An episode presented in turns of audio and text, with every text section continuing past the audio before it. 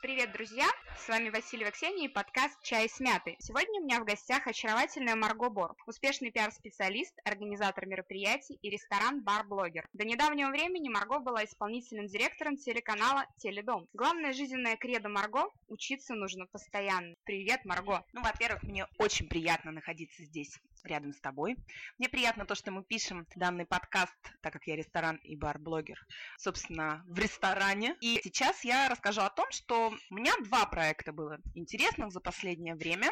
Самый большой, мощный проект – это, безусловно, запуск канала Теледом, потому что мы его начинали с совершенного нуля, не было ничего, потом появился канал Теледом. А второй проект, эм, интересный, но точечный, это проект конкурса грима и спецэффектов, который был ориентирован на всю Россию. Назывался Всероссийский конкурс грима и спецэффектов «Россия FX». Вот эти два проекта, они наиболее интересны за последнее время. Ты у нас достаточно известный в Санкт-Петербурге организатор мероприятий. Расскажи, пожалуйста, какими трудностями или наоборот, что было легкого в организации этого мероприятия. Я думаю, что ребятам, которые слушают нас и которые занимаются ивентами, ивентами это будет крайне интересно, потому что мероприятие прогремело достаточно широко на Санкт-Петербург.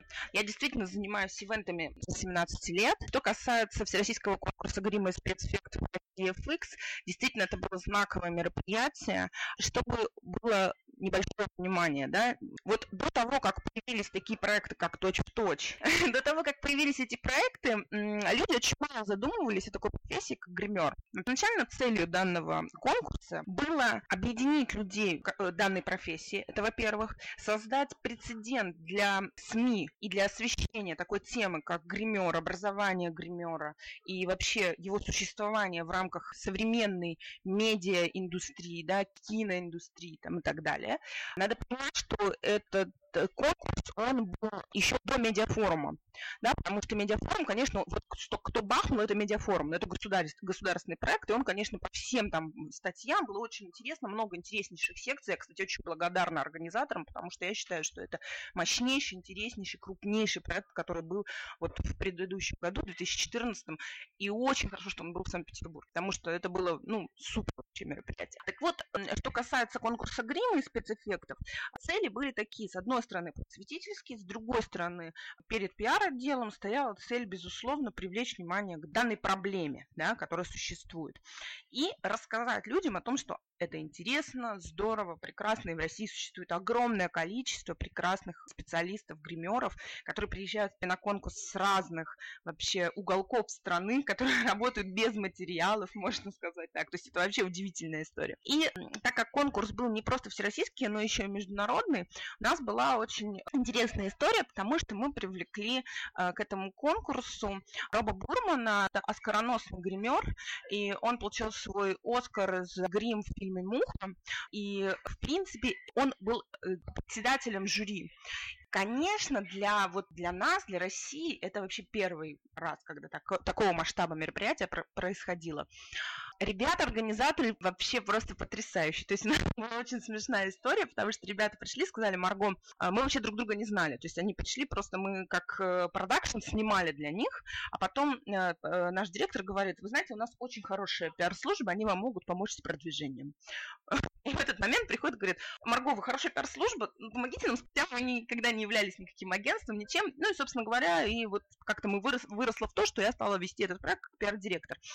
Какими-то сложностями, чтобы мы столкнулись, я не могу сказать, потому что очень мощный, серьезный информационный повод был. В принципе, это отработка ивента, ну, по всем статьям. То есть, ну, как бы просто работа, очень большая, мощная работа со СМИ. Это самое главное, я считаю.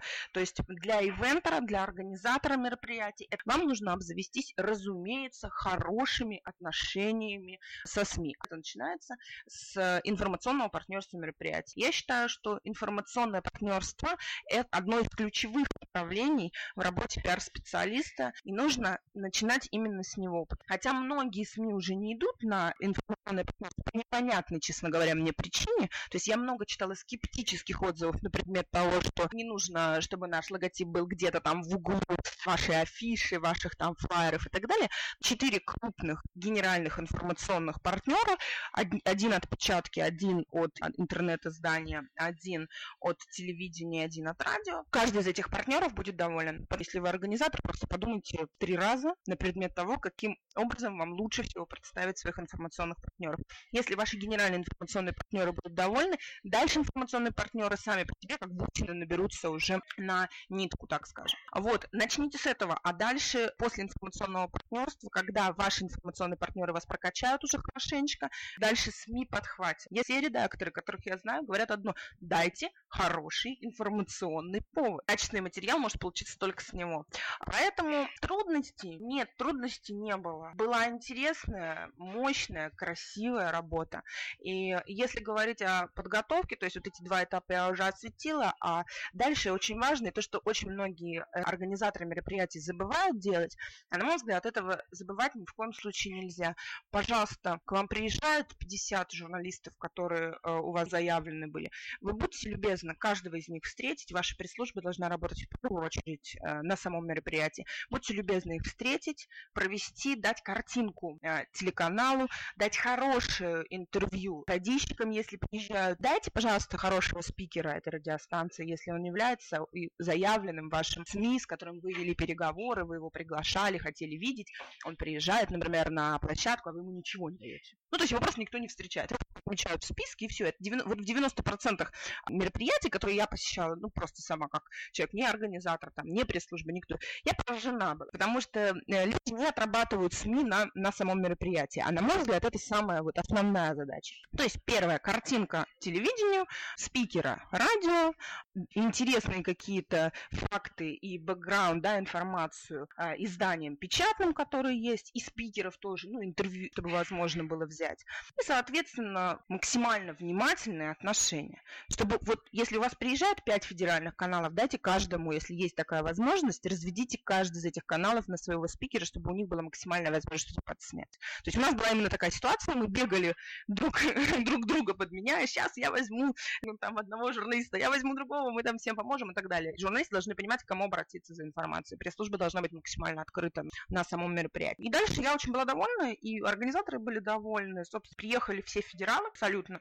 Везде вышли хорошие, большие репортажи и на телевидении, и в печатной прессе, и в интернете, и везде. Я, мне очень понравилось, и со всеми партнерами, вот, которые у нас были, мне кажется, что мы работали очень хорошо. Так что здесь трудностей особо никаких не было. То, о чем ты говорила, это хороший тон. Одного информационного повода не всегда может быть достаточно. Если информационный повод хорош, отношение пиарщика к журналисту некое пренебрежительное, то, скорее всего, ну, конечно, какой-то материал выйдет, может быть, перепечатанный пресс-релиз или заметка авторская, но дальнейшего взаимодействия людей, партнерских отношений, скорее всего, не получится. Поэтому это все должно быть в купе, это некий деловой этикет, которым молодым пиар-специалистам и ивентерам надо придерживаться. Да, я, безусловно, с тобой согласна. Ну вот, я говорю, к сожалению, я сталкивалась с тем, что ребята не всегда понимают, организаторы или пиар-специалисты, которые работают на поддержке проектов, не всегда понимают, что вот нужно такое выстраивание таких отношений, вот добросердечных, я бы так сказала, да, и человеческих. Да, я с тобой, безусловно, согласна. И я считаю, что пиарщик – это в первую очередь человек, который выстраивает отношения. Марго, именно это тот вопрос, к которому я хотела перейти. Как ты считаешь, какими чертами должен обладать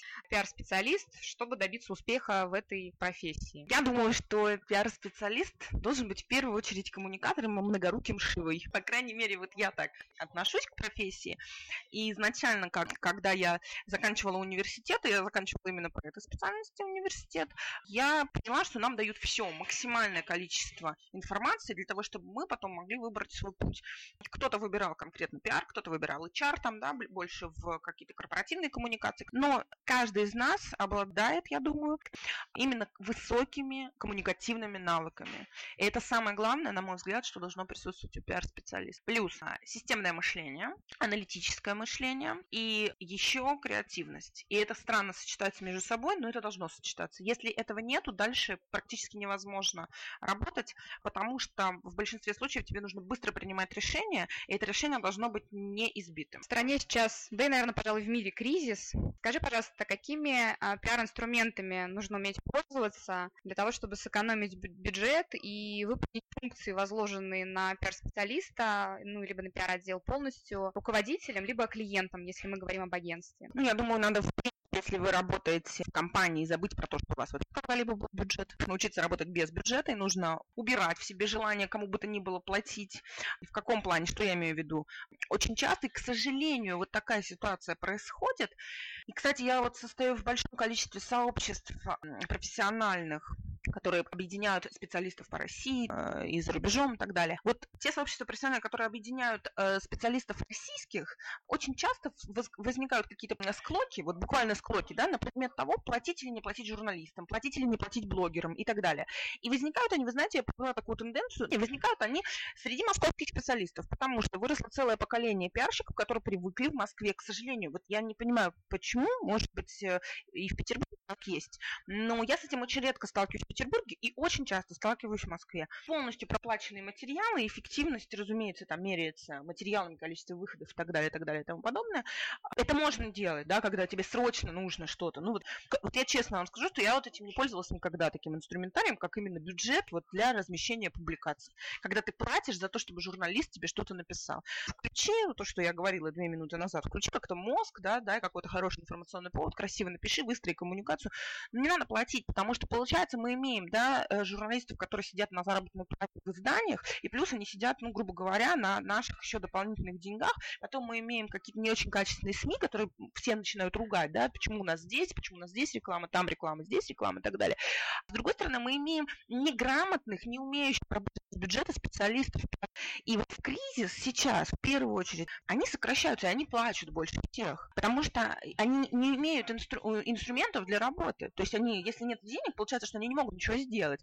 И это очень печальная ситуация, очень печальная. Я считаю, что кризис в этой ситуации, как санитары леса, знаете, уберут каких-то специалистов, которые, может быть, переучатся, да, и будут все-таки работать и взаимодействовать, и, наверное, выполнять основную функцию пиар-специалиста максимально. Мне все время казалось, эффективность меряется таким образом, пиар-специалист, если ты максимальное количество статей получаешь бесплатно.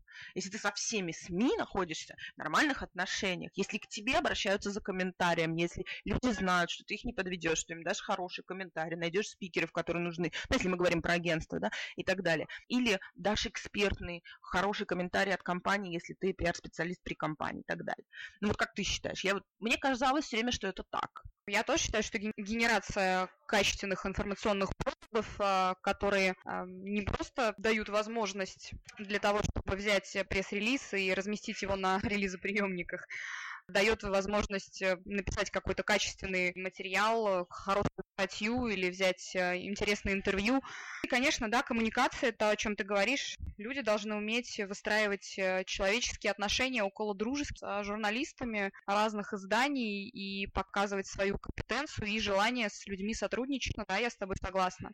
Кстати, вот скажи мне, Марго, а какой пласт работы, по твоему мнению, пиарщик не берет на себя ни при каких условиях, даже в кризис? Или если он за это возьмется, то это получится плохо? Вот я понимаю, что многорукий Шивы это здорово, но есть же вещи, которые пиарщик не должен делать. Я могу сказать, что, возможно, я навлеку на себя гнев богов, но мое мнение такое, что универсальный специалист, безусловно, должен максимально стараться сделать все для компании, соответственно, ну, есть какой то табу, не заниматься бухгалтерией, просто просчитывать пиар-бюджет, да, или бюджет там рекламного отдела, или там маркетинговую какую-то историю, да, а ты вынужден там, я не знаю, сводить дебет с кредитом, это уже совсем все плохо тогда, да.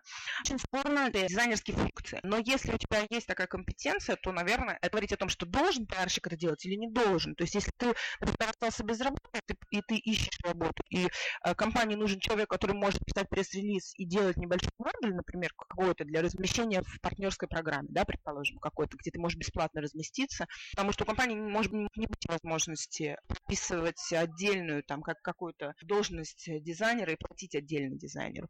Если не кризис мы рассматриваем, то я дизайн очень сильно отделяю. То есть я считаю, что должны быть отдельные дизайнеры, и желательно, чтобы они были в штате, если эта компания крупная. Агентство, разумеется, свои дизайнеры должны быть.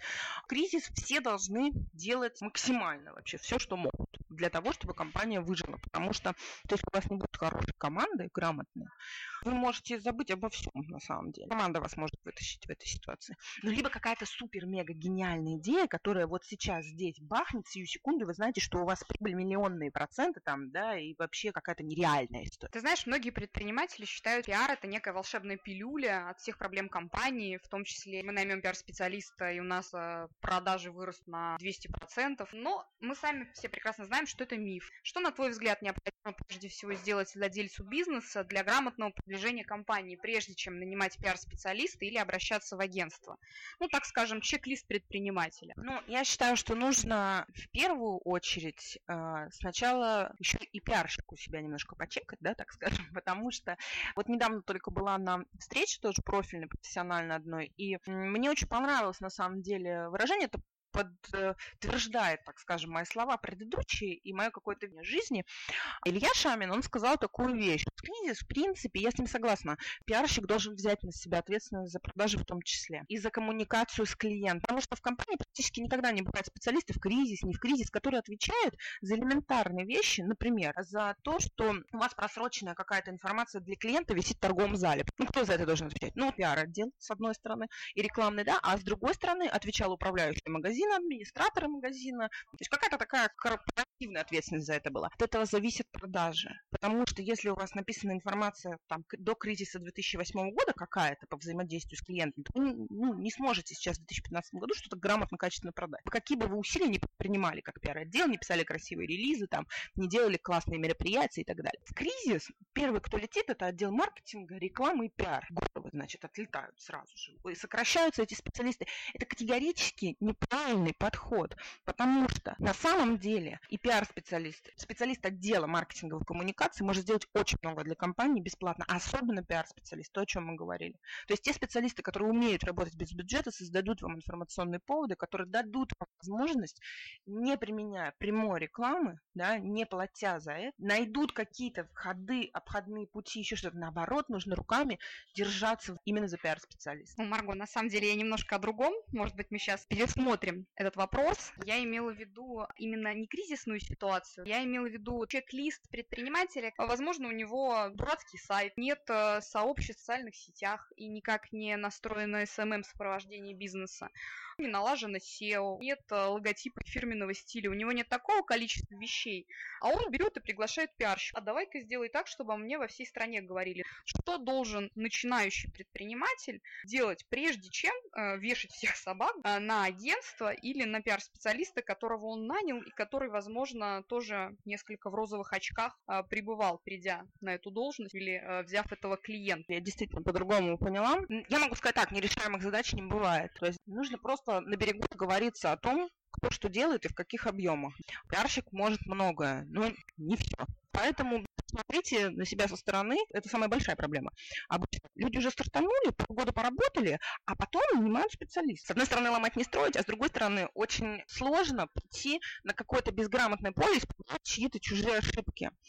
Хорошо, если ваш руководитель каким-то образом вас поддержит или доверится вам, но чаще всего вам придется переубеждать руководителя. Например, того, что вообще, если вы посмотрите внимательно на сайт, который был создан, то этот сайт не очень сильно продающий. Мы хотим продавать, значит, шины, а на сайте у нас нарисована машина и больше ничего. Если с этой точки зрения смотреть, то есть вот мы полгода отработали, некий стартап отработал полгода, и в этот момент у нас появились первообороты, и мы имеем возможность нанять специалиста в штат, есть ли сайт или нет, есть ли сообщество в социальных сетях или нет, потому что мы сейчас говорим чаще всего про электронную, конечно, коммерцию, про поддержку именно в интернете. А, насколько для вас важно выстраивание отношений вокруг первого лица компании, будете ли вы это делать или нет, выстраивали ли вы уже как-то, или, например, у первого лица компании такой шлейф, что пиарщик его никогда не сможет никуда деть. То есть, да, главное с собой договориться. Марго, ты на самом деле такая энергичная, позитивная, огонь женщина. Скажи мне, а что в повседневной жизни тебя вдохновляет и дает тебе силы на покорение новых вершин? Моя собака, которая познает дзен. Мне кажется, что она его уже познала. Люблю благотворительные проекты и стараюсь максимально вообще в них участвовать. Если у меня есть хотя бы какая-то возможность помочь, я стараюсь всегда помочь. И животным в том числе. И я взяла свою собаку в приюте. Ну, она даже не в приюте была, она из отлова, так скажем, да. И когда ее взяла, я собака слишком спокойная для меня. То есть э, это, знаете, не Джек Рассел Терьер, который прыгает, бегает. Я хотела, конечно же, собаку, которая будет вот так себя вести.